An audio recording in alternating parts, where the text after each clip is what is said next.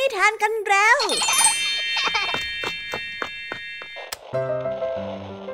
คุณกำลังรับฟังไทย PBS Radio ต่อจากนี้ไปขอเชิญทุกท่าน รับฟังรายการ นิทานแสนสนุกสุดหันษาที่รังสรรค์มาเพื่อน้องๆ ในรายการ Kiss Out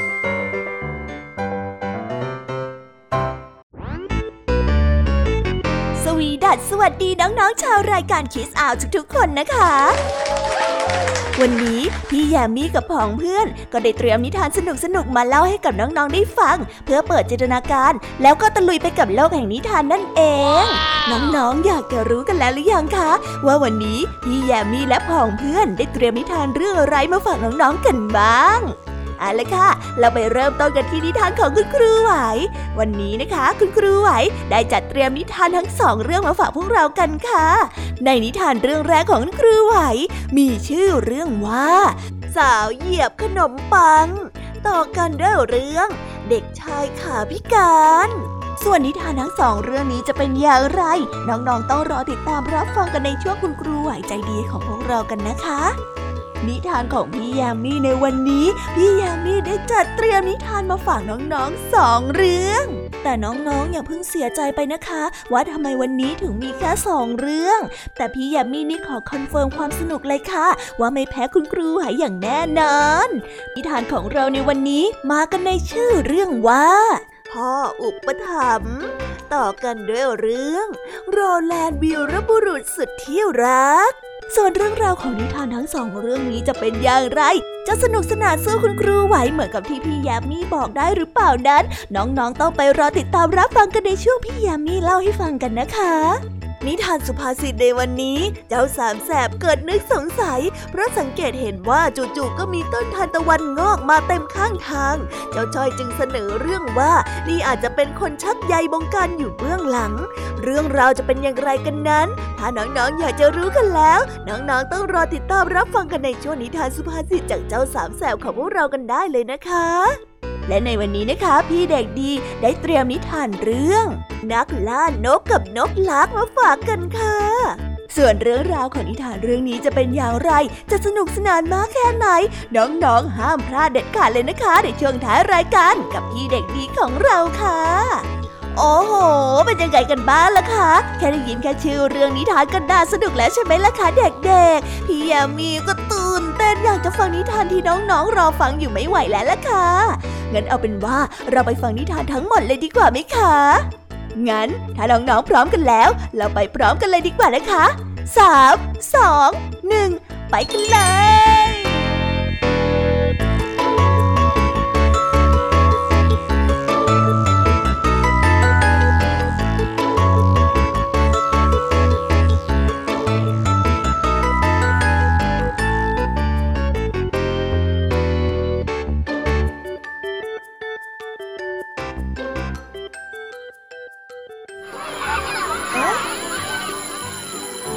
อดดังแล้ว อุ้ย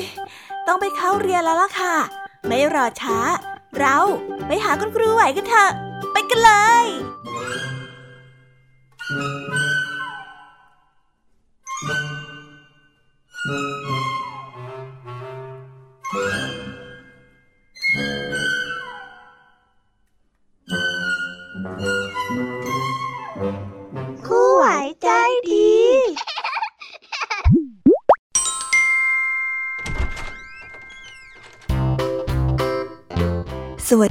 ค่ะเด็กๆ วันนี้นะคะก็กลับมาพบกับคุณครูไหวกันอีกเช่นเคยค่ะ และแน่นอนนะคะ ว่ามาพบกับคุณครูไหวแบบนี้ ก็ต้องมาพบกับนิทานที่แสนสนุกด้วยกันถึงสองเรื่อง และในวันนี้คุณครูไหวได้จัดเตรียมนิทานที่แฝงไปด้วยแง่คิดคติสอนใจมาฝากเด็กๆกันค่ะ และในนิทานเรื่องแรก ที่คุณครูไหวได้จัดเตรียมมาฝากกันนั้น มีชื่อเรื่องว่า สาวเหยียบขนมปัง ส่วนเรื่องราวจะเป็นอย่างไร และจะสนุกสนานมากแค่ไหน เราไปติดตามรับฟังพร้อมๆกันได้เลยค่ะ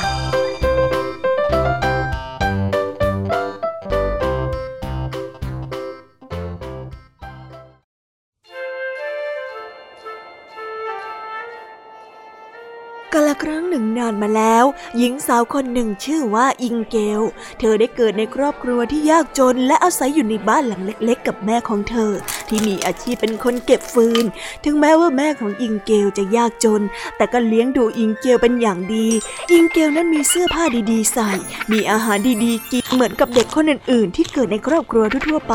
ในขณะที่แม่ของอิงเกลประทังชีวิตด้วยขนมปังวันละเล็กวันละน้อย สวมเสื้อผ้ามอซอที่มีเพียงอยู่แค่ชุดเดียว เพื่อแลกกับการให้ลูกของเธอได้กินอาหารดีๆ และมีเสื้อผ้าที่สวยงามใส่ แต่สิ่งนี้อิงเกลลูกสาวของเธอไม่เคยจะล่วงรู้เลย แม่ของอิงเกลต้องทำงานอยู่ตลอดเวลา ออกจากบ้านหาฟืนตั้งแต่ก่อนที่อิงเกลนั้นจะตื่น และกลับมาในตอนค่ำหลังจากที่อิงเกลนั้นหลับไปแล้ว อิงเกลได้เติบโตขึ้นเป็นหญิงสาวที่นิสัยไม่ดี เพราะไม่เคยมีใครสั่งสอนในสิ่งที่ถูกต้องให้แก่เธอเลย อิงเกลมีนิสัยเสียอยู่อย่างหนึ่งนั่นก็คือ เธอชอบจับแมลงมาดึงปีกออกเพื่อไม่ให้แมลงนั้นบินไปได้อีก เพราะอิงเกลอิจฉาแมลงที่บินไปไหนมาไหนได้อย่างอิสระ แต่ช่างต่างกับเธอที่ไปไหนมาไหนไม่ได้เลย ถึงแม้ว่าเธอจะมีเสื้อผ้าที่สวยงามใส่และได้กินอาหารดีๆก็ตาม แต่อิงเกลไม่มีเงิน วันหนึ่งเศรษฐีจากต่างเมืองที่มาซื้อฟืนจากแม่ของอิงเกลเป็นประจำเดี๋ยวเริ่มชราภาพมากขึ้นทำอะไรก็ไม่ค่อยไหวลูกหลานก็จากไปจนหมดแล้ว เหลือตัวคนเดียวแต่เพียงลำพัง เศรษฐีจึงมารับตัวอิงเกลไปอยู่ด้วย เพื่อให้เป็นคนดูแล เศรษฐีได้เลี้ยงดูอิงเกลไม่ต่างกับลูกสาวแท้ๆ วันเวลาผ่านไปสามปี อิงเกลได้ลืมไปแล้วว่า เมื่อก่อนเธอเป็นเพียงแค่ลูกสาวของหญิงเก็บฟืนจนๆเท่านั้น ตอนนี้เธอคิดว่าเธอเป็นลูกสาวของคนในตระกูลที่สูงสักดิ์เศรษฐีเห็นว่าอิงเกลไม่ได้กลับบ้านไปเยี่ยมแม่ของเธอนานแล้ว จึงอนุญาตให้อิงเกลกลับบ้าน อิงเกลได้แต่งตัวด้วยเสื้อผ้าราคาแพง ใส่รองเท้าหนังที่ขัดจนเงาแวววาวเดินทางกลับไปเยี่ยมแม่ของเธอ เมื่ออิงเกลได้เดินทางกลับมาถึงบ้าน เธอได้เห็นหญิงใช้แรงงานกลุ่มหนึ่งกำลังสนทนากันอยู่ และแม่ของเธอก็อยู่ในกลุ่มเหล่านั้น แม้ว่าแม่ของเธอจะอายุรุ่นราวคราวเดียวกับหญิงรับใช้แรงงานคนอื่นๆ แต่กลับดูแก่และซูผอมมากกว่าคนอื่นๆมาก แม่ของเธอได้สวมเสื้อผ้าเก่าๆ ผมเผ้ารุงรัง อิงเกลเห็นดังนั้นจึงได้หันหลังกลับ เธอไม่กล้าเข้าไปทักทายแม่ของเธอ เพราะกลัวว่าใครๆจะดูถูกเธอ ที่เธธอมีแม่ที่ดูซอมซ่อแบบนั้น เธอได้เดินทางกลับบ้านของเศรษฐี โดยที่บอกกับเศรษฐีว่าแม่ของเธอสบายดี ผ่านไปอีกหนึ่งปี เศรษฐีอนุญาตให้เธอกลับไปเยี่ยมบ้านอีกครั้ง ครั้งนี้เศรษฐีได้มอบขนมปังปอนใหญ่ ที่อบขึ้นมาเป็นอย่างดีให้กับอิงเกลนำติดตัวไปฝากแม่ของเธอด้วย อิงเกลได้แบกขนมปังเอาไว้บนศีรษะ เพราะว่าความใหญ่ของก้อนขนมปังนั่นเองก่อนหน้าที่เธอจะเดินทางหนึ่งวัน มีฝนตกลงมาอย่างหนักทำให้ทางในหมู่บ้านเต็มไปด้วยบ่อโคลนอิงเกลกลัวว่ารองเท้าราคาแพงของเธอนั้นจะเปื้อน เธอจึงได้โยนขนมปังเป็นของฝากลงไปในบ่อโคลนและได้เหยียบบนขนมปังเพื่อข้ามบ่อโคลนนั้น แต่บ่อโคลนได้ลึกเกินกว่าที่เธอคิดอิงเกลได้จมลงไปในบ่อโคลนอย่างรวดเร็วพร้อมกับขนมปัง และเธอก็สิ้นใจอยู่ในบ่อโคลนแห่งนั้น แต่ที่แท้จริงแล้วบ่อโคลนแห่งนั้นไม่ได้ลึกอะไร แต่หากว่าเธอไม่กลัวว่ารองเท้าเธอจะเปื้อน เธอก็จะสามารถข้ามไปได้อย่างปลอดภัย แต่เพราะว่าเธอเหยียบขนมปังที่เป็นของฝากของแม่อย่างไม่ใยดี ผู้สาวที่อยู่ในบ่อโคลนแห่งนั้นจึงได้ลงโทษในความเห็นแก่ตัวของเธอ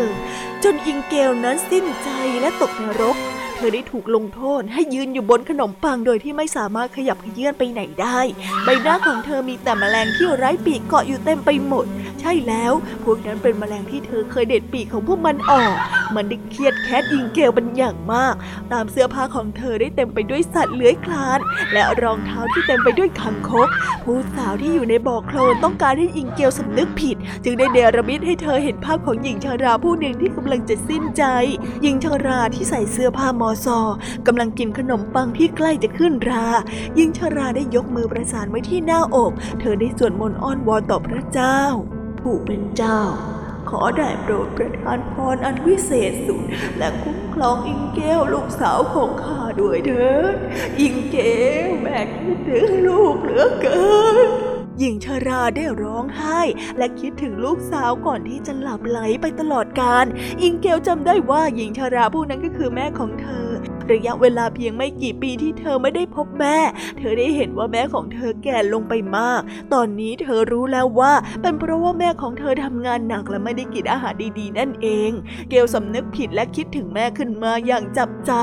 หยดน้ำเล็กๆ หยดหนึ่งได้ตกลงบนศีรษะของอิงเกล มันคือน้ำตาของหญิงชรานั่นเองทำให้ร่างของหญิงสาวกลายเป็นนกตัวเล็ก ๆ เธอได้บินไปหาแม่ของเธอในทันทีที่กล่าวคำขอโทษ แต่ก็สายเกินไปแล้วเพราะว่าเมื่อเธอไปถึง หญิงชราเก็บปืนก็สิ้นใจไปเสียแล้ว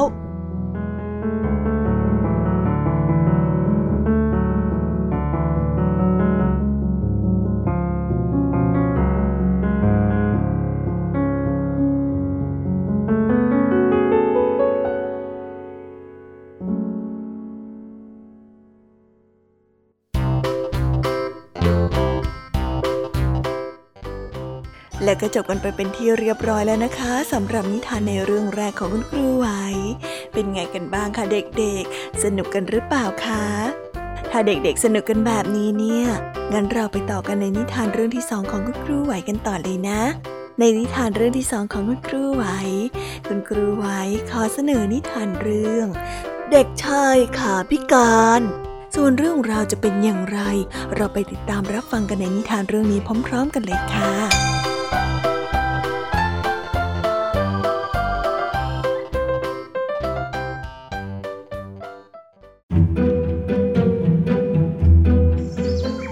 กาลครั้งหนึ่งนานมาแล้ว งานเลี้ยงฉลองคริสต์มาสได้ถูกจัดขึ้นในบ้านเก่าแก่หลังหนึ่ง ซึ่งมีครอบครัวเศรษฐีเป็นเจ้าภาพ ลูกสาวของเศรษฐีตกแต่งต้นคริสต์มาสอย่างสวยงาม และเชิญคนยากจนในเมืองมาร่วมในงานนั้น เด็กๆก็ต่างให้ความสนใจกับของขวัญที่อยู่ในกล่อง ที่กองรวมกันอยู่ที่ใต้ต้นคริสต์มาสทุกคนใจจดใจจ่อเฝ้ารอเวลาที่จะได้รับของขวัญ ซึ่งแตกต่างจากพ่อแม่ของเด็กๆเหล่านั้น ที่ต่างก็ให้ความสนใจกับอาหารที่วางอยู่บนโต๊ะมากมาย เด็กๆทุกคนในเมืองไปร่วมงานคริสต์มาส มีเพียงฮัน ลูกชายคนโตของครอบครัวคริสเตน และโอเลที่ไม่ได้ไปร่วมงาน เพราะว่าเขาป่วยจนไม่สามารถเดินทางไปไหนมาไหนได้ ฮันต้องนอนอยู่บนที่นอนนานกว่า 5 ปี แต่เขาก็กลับเป็นเด็กที่เฉลียวฉลาด เพราะตลอดเวลาที่ฮันไปไหนมาไหนไม่ได้ เขาก็เอาแต่อ่านหนังสือทุกวัน เมื่อพ่อและแม่ของเขากลับมาจากงานเลี้ยง พร้อมกับน้องของเขาอีกสี่คน ฮันได้ฟังเรื่องราวและความสนุกสนานในงานเลี้ยง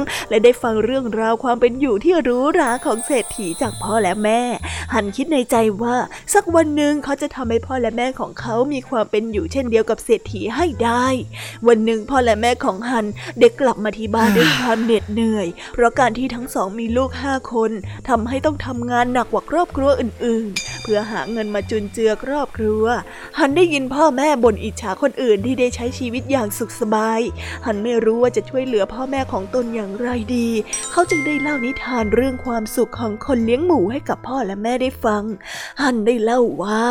ครั้งหนึ่งมีพระราชาที่ไม่มีความสุขเลยแม้แต่น้อย ทั้งๆทที่ทรัพย์สมบัติมากมาย เพราะว่าพระราชาไม่รู้ว่าชีวิตของตัวเองเกิดมาเพื่อสิ่งใด พระราชาคิดหาวิธีที่จะทำให้ตัวเองนั้นมีความสุขมาก มากจนเกินไปจนล้มป่วย และไม่มีใครสามารถรักษาพระราชาให้หายได้ แต่มีหนทางหนึ่งที่จะช่วยให้พระราชาฟื้นกลับขึ้นมาอีกครั้ง นั่นก็คือต้องสวมเสื้อผ้าของคนที่มีความสุขมากที่สุดในโลก จึงจะหายป่วยได้วันแล้ววันเล่า พระราชาได้ให้ทหารตระเวนไปตามบ้านของเศรษฐี เพื่อหาคนที่มีความสุขที่สุดในโลก แต่ก็ไม่พบ จนกระทั่งวันหนึ่ง พระราชาได้ออกเดินทางค้นหาด้วยพระองค์เอง พระราชาได้เดินทางไปพร้อมกับทหาร และได้พักค้างแรมในฟาร์มของคนเลี้ยงหมูผู้หนึ่ง และที่นั่นเองที่พระราชาได้พบกับความสุขมากที่สุดในโลก ซึ่งนั่นก็คือคนเลี้ยงหมู เพราะถึงแม้ว่าคนเลี้ยงหมูจะไม่ได้ร่ำรวยอะไรมากนัก แต่เขาก็มีความสุขกับการการทำงานของเขา และเขาก็พอใจในชีวิตอันเป็นสุขของเขา ตอนนี้พระราชาได้รู้แล้วว่า การที่มีความสุขนั้นไม่ได้เกิดจากทรัพย์สมบัติภายนอก แต่เกิดจากการพึงพอใจในตัวเอง ขณะที่ฮันกำลังเล่าอยู่นั้น อาจารย์ผู้หนึ่งได้เดินผ่านมาที่บ้านของฮัน และได้ยินเสียงนิทานที่ฮันเล่าโดยบังเอิญ เขาได้ชอบเรื่องราวที่ฮันเล่ามาก จึงได้รับฮันไปเป็นลูกศิษย์ทุกวันอาจารย์ใหญ่จะมาสอนหนังสือให้กับฮันที่บ้าน จนเขานั้นมีความรู้มากยิ่งขึ้น อาจารย์ใหญ่ได้ของขวัญจากฮันเป็นนกตัวเล็กๆ ในวันที่เขาสำเร็จการศึกษา เพราะอาจารย์ใหญ่คิดว่าสักวันหนึ่งฮันจะสามารถเดินได้อีกครั้ง ฮันฝันเอาไว้ว่าสักวันหนึ่งเขาจะเป็นอาจารย์ที่มอบความรู้ให้แก่คนอื่นๆ แต่ถึงแม้ว่าฮันจะเรียนจบแล้ว เขาก็ยังเดินไปไหนมาไหนไม่ได้ และก็ไม่มีหมอคนใดรู้สาเหตุที่ฮันยังเดินไม่ได้ ทั้งๆทที่เขาหายป่วยแล้วจนกระทั่งวันหนึ่งขณะที่ไม่มีใครอยู่บ้านเลยฮันได้ตื่นขึ้นมาและพบว่าแมวกำลังกินนกของเขาฮันต้องการที่จะปกป้องนกตัวนั้น เขาพยายามลุกขึ้นจากเตียงนอน และเดินได้ในที่สุด ตอนนี้ฮันรู้แล้วว่าการที่เขาเดินไม่ได้นั้น เป็นเพราะว่าจิตใจของตัวเองนั่นเอง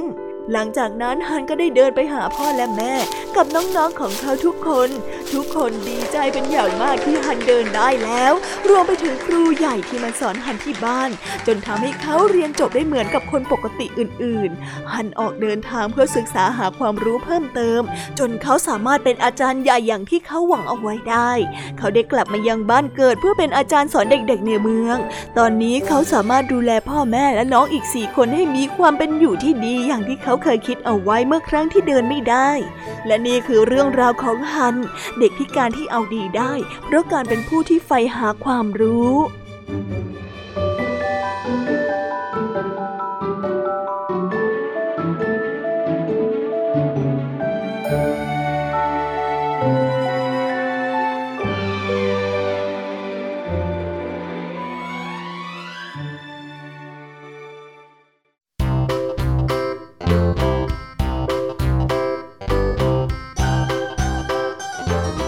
แล้วก็จบกันไปเป็นที่เรียบร้อยแล้วนะคะสำหรับนิทานทั้งสองเรื่องของคุณครูไหว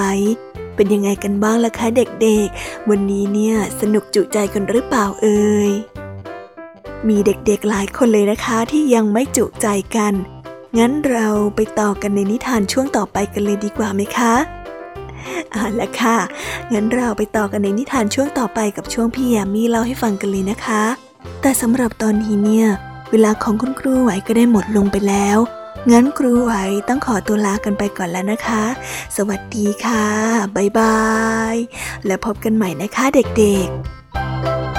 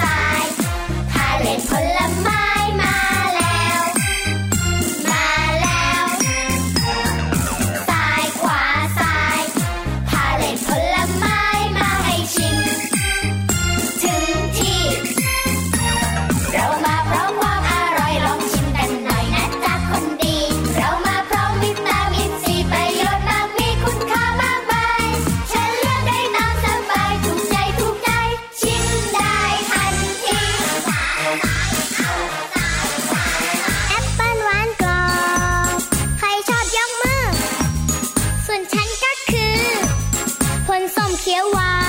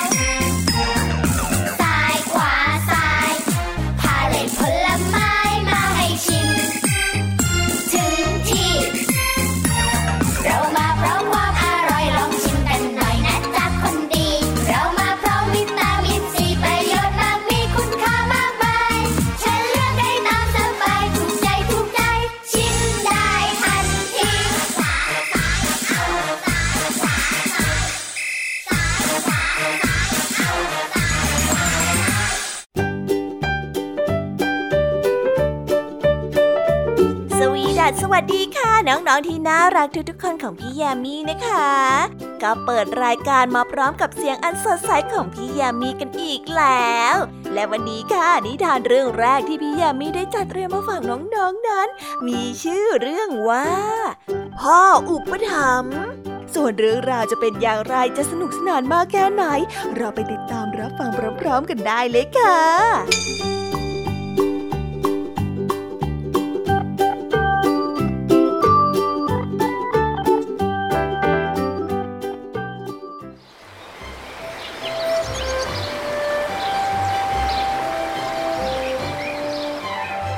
ละครั้งหนึ่งนานมาแล้ว เศรษฐีผู้หนึ่งมีลูกหลายคน จึงทำให้เขายากจนลงเรื่อยๆจนกระทั่งไม่มีเงินพอที่จะสามารถเลี้ยงลูกของตนต่อไปได้ เขาจึงต้องการหาคนช่วยรับอุปถัมภ์ลูกๆของเขา เขาได้ถามชาวบ้านไปทั่วทั้งเมือง แต่ทว่าไม่มีใครที่จะยอมรับเป็นพ่อบุญธรรมให้แก่ลูกๆของเขาได้เลยแม้แต่คนเดียว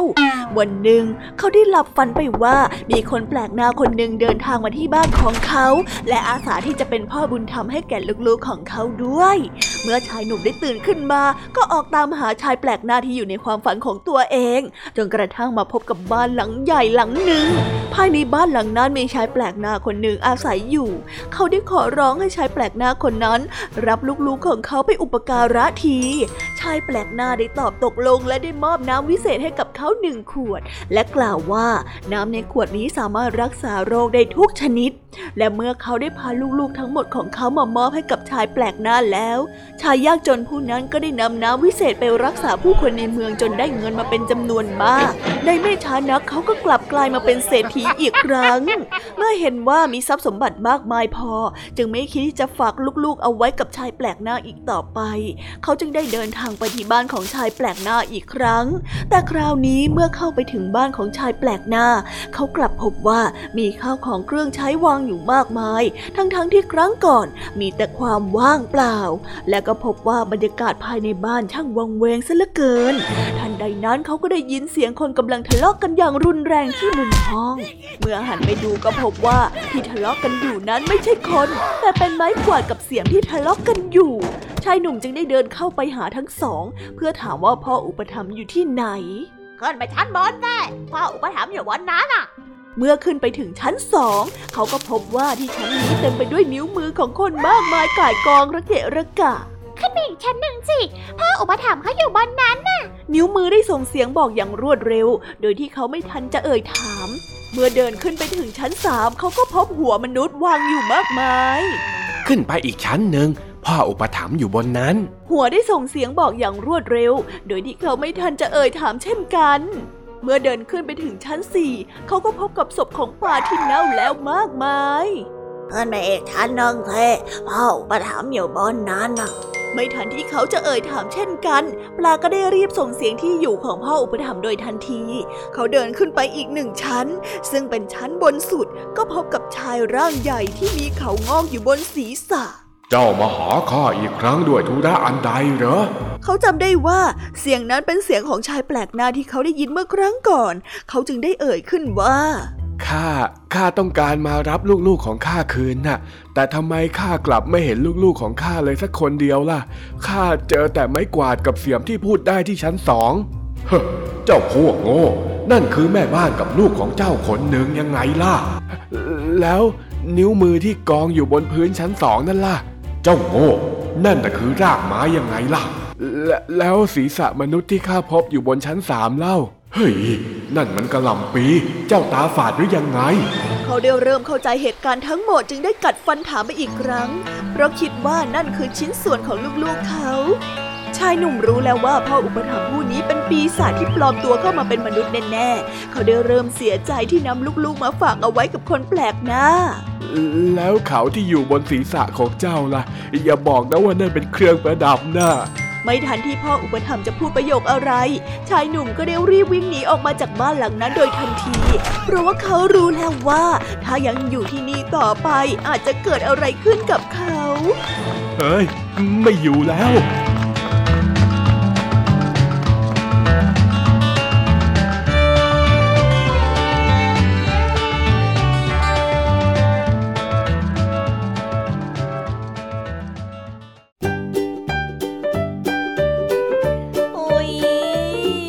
บนิทานเรื่องแรกของพี่ยามีกันลงไปแล้วอะเผอแป๊บแป๊บเดียวเอ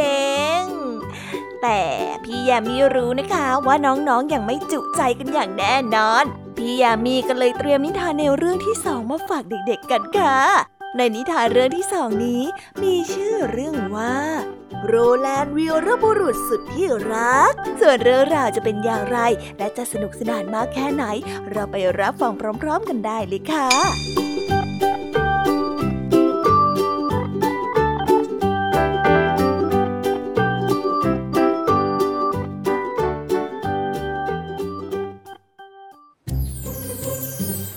ละครั้งหนึ่งนานมาแล้ว มีแม่มดตนหนึ่งซึ่งมีลูกสาวอยู่สองคน คนหนึ่งเป็นลูกแท้ๆของเธอเอง ส่วนอีกคนหนึ่งเป็นหญิงสาวที่เธอเก็บมาเลี้ยง ลูกสาวแท้ๆของแม่มดเป็นคนที่มีนิสัยที่เกลียดค้าน ส่วนลูกเลี้ยงนั้นเป็นคนที่มีหน้าตาสวยงามและนิสัยดีมาก เธอมีผ้ากันเปื้อนผืนหนึ่งที่สวยงามอย่างมาก ซึ่งใครๆก็ต่างอยากได้ และลูกสาวของแม่มดก็อยากจะได้ผ้ากันเปื้อนผืนนั้นเช่นเดียวกัน เธอได้ขอให้แม่มดขโมยมันมาให้เธอ แม่มดได้บอกกับลูกสาวว่า คืนนี้ให้นอนติดฝั่งกำแพง ให้ลูกเลี้ยงนั้นนอนด้านนอก เพื่อที่ตนจะได้นำขวานไปตัดศีรษะของนางได้โดยง่าย ลูกเลี้ยงได้ผ่านมาได้ยินแผนการที่ทั้งสองคุยกันโดยบังเอิญ เธอจึงได้นำเรื่องราวที่ได้ยินไปเล่าให้กับโรแลนด์คนรักของเธอได้ฟังเพื่อหาทางช่วย โรแลนด์ได้ออกอุบายว่าเมื่อลูกสาวของแม่มดหลับไปแล้ว ให้เธอข้ามไปนอนด้านที่ติดกับกำแพง แล้วรุ่งขึ้นตนจะพาหนีไปจากแม่มด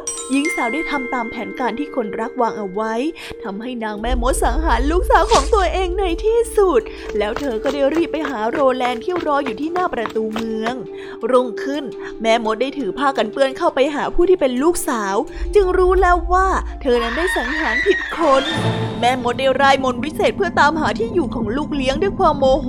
จึงรู้ว่าโรแลนด์ได้พาเธอหนีออกไปจากเมืองแล้ว แม่มดได้ขี่ไม้กวาดตามไปอย่างรวดเร็ว และเมื่อไปถึงก็สาบโรแลนด์ให้กลายเป็นทะเลสาบและสาบลูกเลี้ยงให้กลายเป็นเป็ดดำน่าเกลียดจากนั้นนางแม่มดก็เอาขนมปังมาล่อเป็ดเพื่อที่จะจับกลับไปขังเอาไว้ที่บ้าน แต่ทว่าจนค่ำเป็ดตัวนั้นก็ไม่มีท่าทางที่จะหลงกลนางแม่มดเลยแต่อย่างใด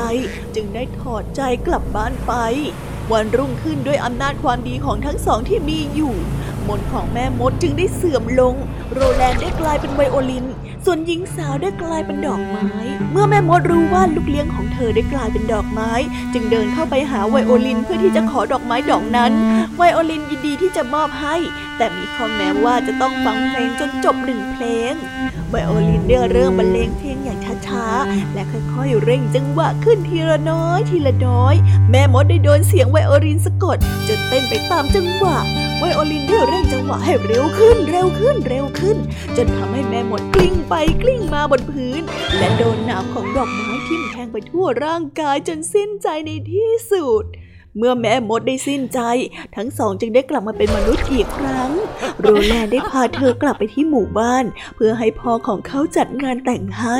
โรแลนด์ได้ให้หญิงสาวรออยู่ที่ทางเข้าหมู่บ้าน แต่ทว่าระหว่างทางที่โรแลนด์ได้กลับมาหาหญิงสาวนั้น เขาก็ได้พลาดและตกลงไปในหลุมดักสัตว์จนหมดสติ และเมื่อฟื้นขึ้นมาเขาก็ได้ลืมเรื่องราวของหญิงสาวจนหมดได้เฝ้ารอการกลับมาของโรแลนด์วันแล้ววันเล่า จนเธอกลายร่างเป็นดอกไม้อีกครั้ง เพราะว่าความเศร้าโศกเสียใจนายทหารผู้หนึ่งผ่านมาที่ทางเข้าหมู่บ้าน ได้เห็นดอกไม้สวยงามจึงได้ขุดดอกไม้นั้นใส่กระถาง แล้วนำไปไว้ที่บ้านตัวเอง และทุกๆวันเมื่อนายทหารกลับมาที่บ้าน ก็พบว่าบ้านของเขาสะอาดหมดจด นอกจากบ้านที่สะอาดแล้วยังมีอาหารมากมายวางอยู่บนโต๊ะ โดยที่เขาไม่รู้เลยว่าใครเป็นคนทำให้ วันหนึ่งเขาจึงได้แกล้งทำเป็นว่าออกไปทำงานอย่างเช่นทุกวัน สักพักเขาก็วกกลับมาแอบดูที่บ้าน ไม่นานนายทหารก็เห็นว่า ดอกไม้ที่เขาเก็บมาได้กลายเป็นหญิงสาว เขาได้ตกหลุมรักหญิงสาวผู้นั้นโดยทันที เราไม่อาจจะแต่งงานกับท่านได้ เพราะว่าเรามีคนรักอยู่แล้ว แล้วเราก็กำลังรอการกลับมาของเขาอยู่ นายทหารได้จำยอมรับคำปฏิเสธของหญิงสาว แต่ก็ยังยินดีที่จะให้หญิงสาวอยู่ในบ้านของเขาต่อไปเช่นเดิม จนกระทั่งวันหนึ่ง หญิงสาวได้ข่าวการกลับมาของโรแลนด์คนรักของเธอ ที่จะเข้าพิธีแต่งงานกับอีกคน และเป็นธรรมเนียมของหมู่บ้านที่หญิงสาวทุกคนจะต้องเข้าไปร่วมร้องเพลงเพื่อแสดงความยินดี แต่ทว่าหญิงสาวไม่กล้าไปงานแต่งของโรแลนด์ เมื่อนายทหารรู้ว่าโรแลนด์คือคนที่หญิงสาวรอการกลับมาจงได้พาเธอไปที่งานแต่งเพื่อไปร่วมร้องเพลง เมื่อโรแลนด์ได้ยินเสียงร้องเพลงของหญิงสาว ความทรงจำของเขาก็ฟื้นกลับคืนมาอีกครั้ง เขาได้วิ่งตรงไปหาหญิงสาวในทันที ฉันจำเธอได้แล้ว เธอรอการกลับมาของฉันอยู่ใช่ไหม ฉันรอการกลับมาของคุณเสมอโรแลนด์ที่รัก หญิงสาวได้กล่าวด้วยความตื้นตัน แล้วทั้งสองก็แต่งงานและครองคู่กันอย่างมีความสุขตลอดตั้งแต่นั้น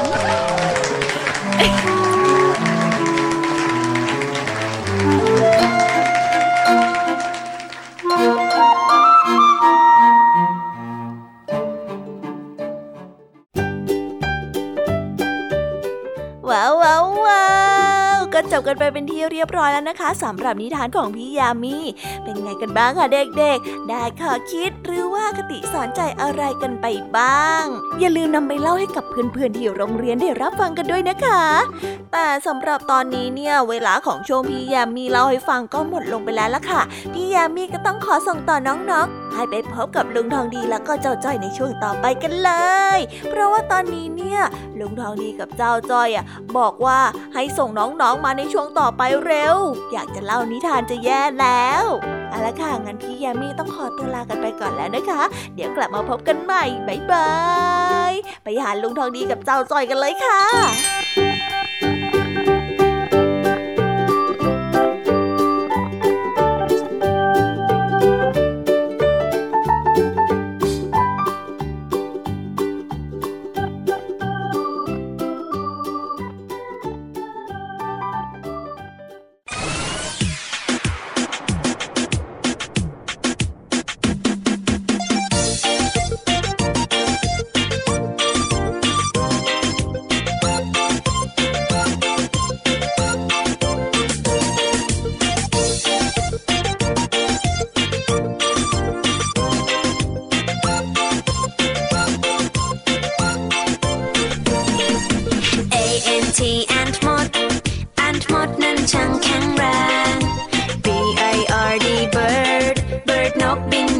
นฟ้า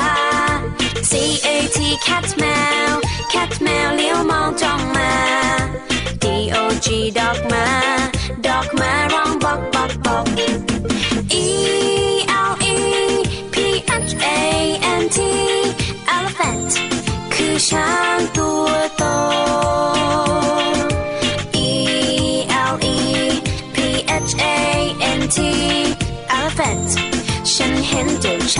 โต F I S H fish ปลา fish ปลาว่ายอยู่ในน้ำ G O A T กดแพะกดแพะชอดอยู่เชิงเขา H E N เห็นแม่ไก่ เห็นแม่ไก่กบไข่ในเล้า I N S E C T insect นั้นคือแมลง J E double L Y F I S H jellyfish เจ้าแมง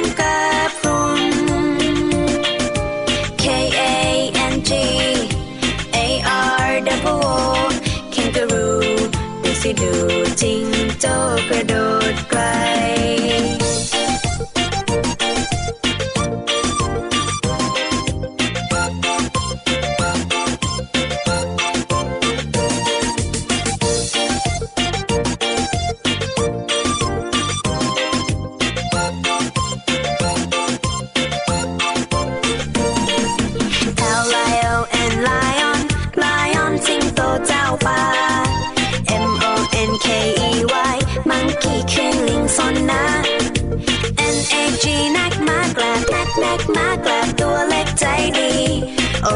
W L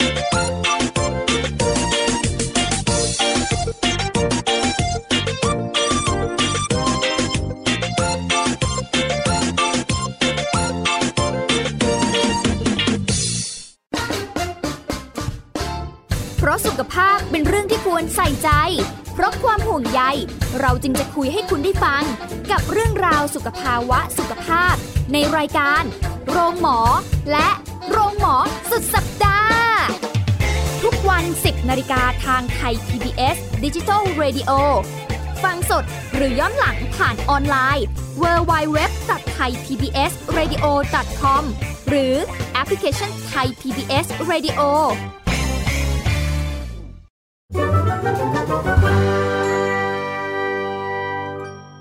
นิทานสุภาษิต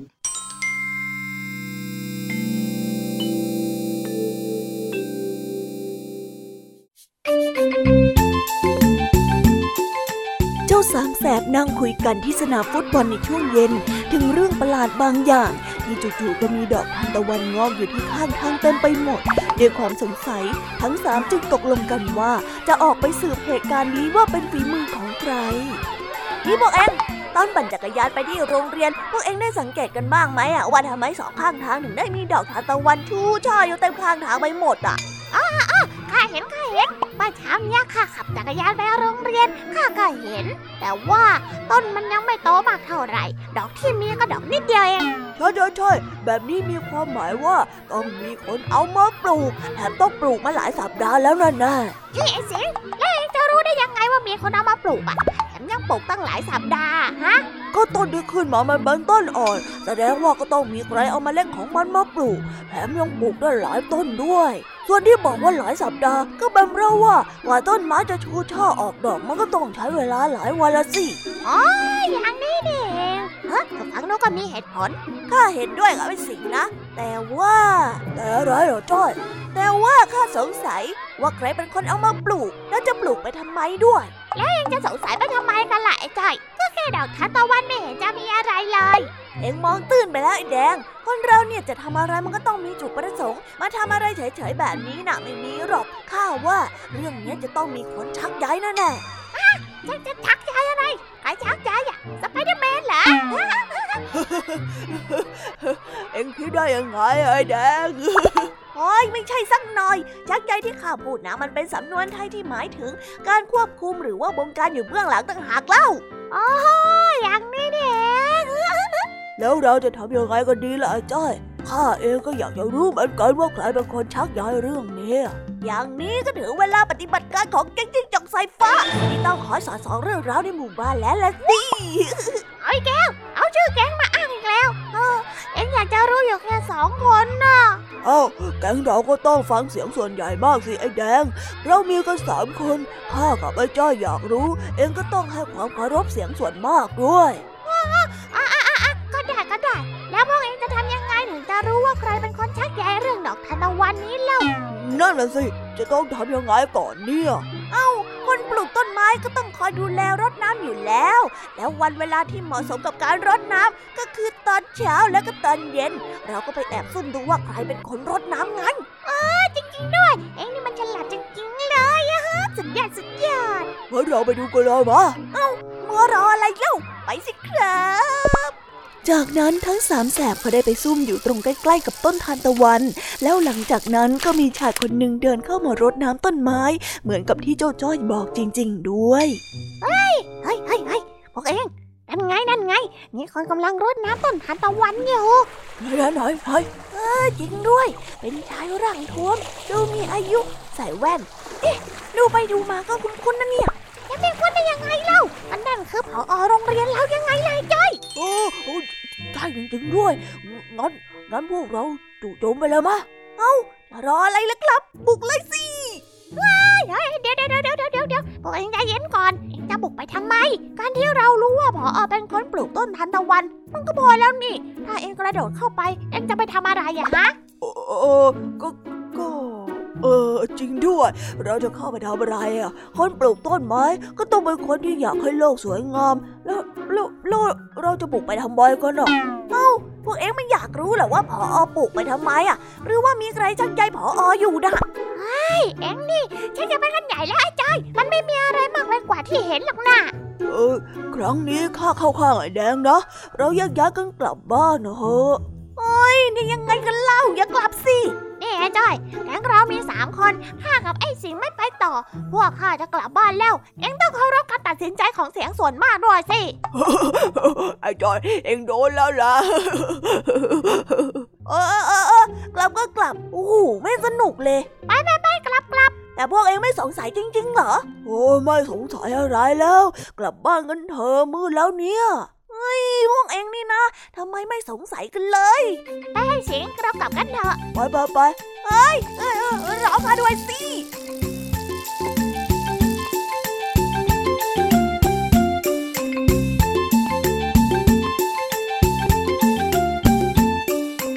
แล้วก็จบกันไปเป็นที่เรียบร้อยแล้วนะคะสำหรับนิทานสุภาษิตในวันนี้ เป็นยังไงกันบ้างล่ะคะ สนุกสนานกันหรือเปล่าเอ่ย นิทานสุภาษิตจบกันไปแล้ว แต่เราก็ยังมีนิทานเด็กดีมารอน้องๆอยู่ในช่วงท้ายรายการนะคะ งั้นเราไม่รอช้าไปฟังนิทานเด็กดีกันเลยค่ะ「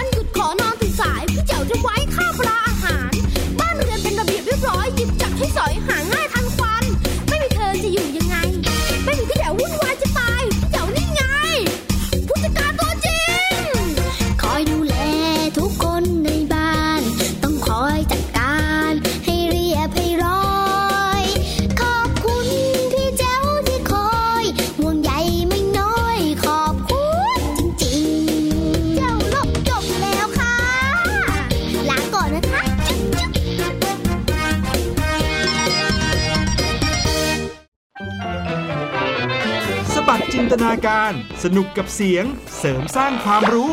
ในรายการ เสียงสนุก ทุกวันจันทร์ถึงวันศุกร์เวลา 16 นาฬิกาถึง 17 นาฬิกา ทางไทย PPS ดิจิตอล Radio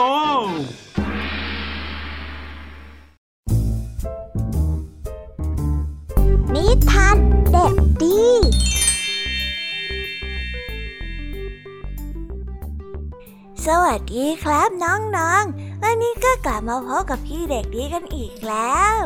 และแน่นอนว่ามาพบกับพี่เด็กดีแบบนี้ ก็ต้องกลับมาพบกับนิทานที่แสนสนุกกันในช่วงท้ารายการ และวันนี้นะครับ พี่เด็กดีก็ได้เตรียมนิทานเรื่องนกล่านกกับนกลักมาฝากกัน ส่วนเรื่องราวจะเป็นอย่างไร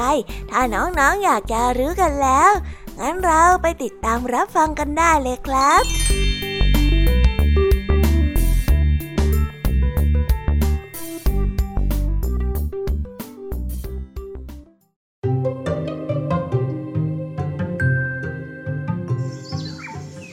ละครั้งหนึ่งนานมาแล้ว ที่ป่าแห่งหนึ่งมีนกลักหรือว่านกกระจาบสีเหลือง เป็นนกที่มีเสียงที่ไพเราะเพราะพริ้งมาก มันจึงเป็นที่หมายตาของนักล่านก นักล่านกคนหนึ่งกำลังวางกับดักสำหรับจับนกที่อยู่ในป่า เจ้านกลักสังเกตเห็นจึงได้ถามนักล่าว่า เขากำลังทำอะไรอยู่ชายหนุ่มได้ตอบกับนกลักไปว่าข้ากำลังสร้างเมืองเอาไว้ให้สัตว์ตัวเล็กอยู่นะ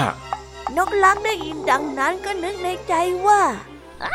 ดีจริง มีคนมาสร้างเมืองให้ด้วย ถ้าข้าเข้าไปอยู่ ต่อไปนี้ก็คงไม่ต้องลำบากไปอยู่บนกิ่งไม้ใบหญ้าอีกแล้ว จากนั้นเขาก็ได้เดินห่างออกไปจากกับดัก นกลักได้หลงเชื่อคำพูดของนักล่านก จึงได้เดินเข้าไปกินเหยื่อโดยที่ไม่ทันได้ตั้งตัว มันได้ติดอยู่ในกับดักไปไหนไม่ได้ เมื่อนักล่านกได้กลับมาจับนกลักใส่กรงนกลักจึงได้พูดกับเขาว่าถ้านี่เป็นเมืองที่ท่านสร้างขึ้นจริงก็คงจะไม่มีใครอยากจะมาอาศัยอยู่เป็นแน่แต่ว่าเจ้าก็เข้ามาอยู่ในเมืองของข้าแล้วนี่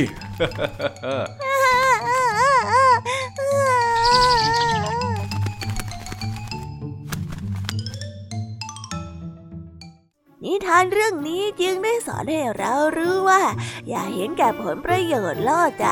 จนมองข้ามอันตรายที่แฝงอยู่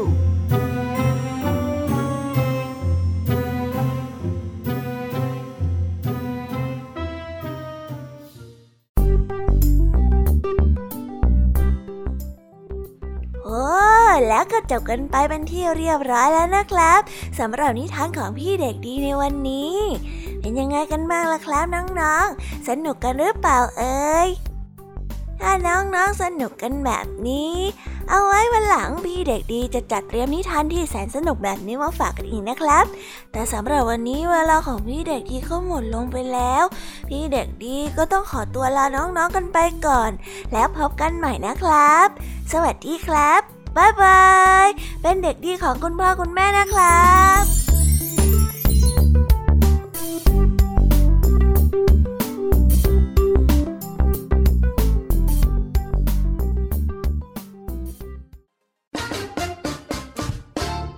ราะสุขภาพเป็นเรื่องที่ควรใส่ใจ เพราะความห่วงใย เราจึงจะคุยให้คุณได้ฟัง กับเรื่องราวสุขภาวะสุขภาพ ในรายการ โรงหมอ และโรงหมอสุดสัปดาห์ ทุกวัน 10นาฬิกาทางไทย PBS Digital Radio ฟังสดหรือย้อนหลังผ่านออนไลน์ www.thaipbsradio.com หรือแอปพลิเคชัน Thai PBS Radio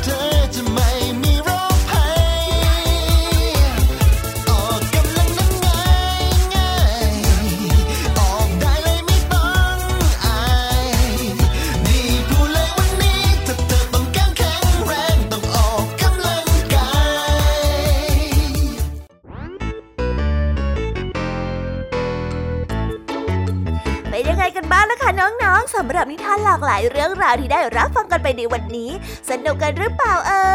ยหลากหลายเรื่องราวที่ได้นำมาเนี่ย บางเรื่องก็ให้ข้อคิดสะกิดใจ บางเรื่องก็ให้ความสนุกสนานเพลิดเพลิน แล้วแต่ว่าน้องๆเนี่ยจะเห็นความสนุกสนานในแง่มุมไหนกันบ้าง ส่วนพี่ยามีแล้วก็พ่องเพื่อนเนี่ยก็มีหน้าที่ในการนำนิทานมาส่งตรงถึงน้องๆแค่นั้นเองละค่ะ แล้ววันนี้นะคะ เราก็ฟังนิทานกันมาจนถึงเวลาที่กำลังจะหมดลงอีกแล้วอะหอย ใคร ที่ฟังไม่ทันเนี่ย หรือว่าฟังไม่ครบ ก็สามารถไปย้อนรับฟังได้ที่เว็บไซต์ไทย PBS Radio หรือที่แอปพลิเคชันไทย PBS Radio ได้นะ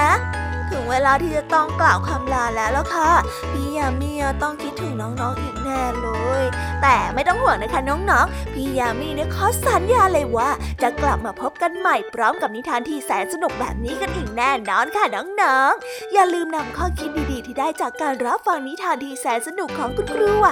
พี่ยมมี่ลุงทองดีและก็เจ้าจ้อย และก็นิทานจากพี่เด็กดีในวันนี้ไปใช้กันด้วยนะคะเด็กๆ เอาไว้พบกันใหม่ในวันพรุ่งนี้นะสำหรับวันนี้พี่ยามีต้องขอตัวลากันไปก่อนแล้วล่ะค่ะ สวัสดีค่ะ บ๊ายบายนะคะนังนงและพบกันใหม่ค่ะ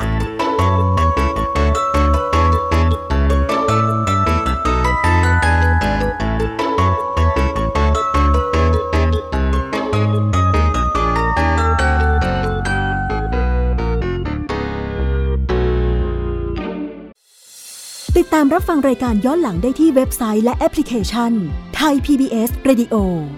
ไทย PBS ดิจิทัล Radio วิทยุข่าวสารสาระ เพื่อสาธารณะและสังคม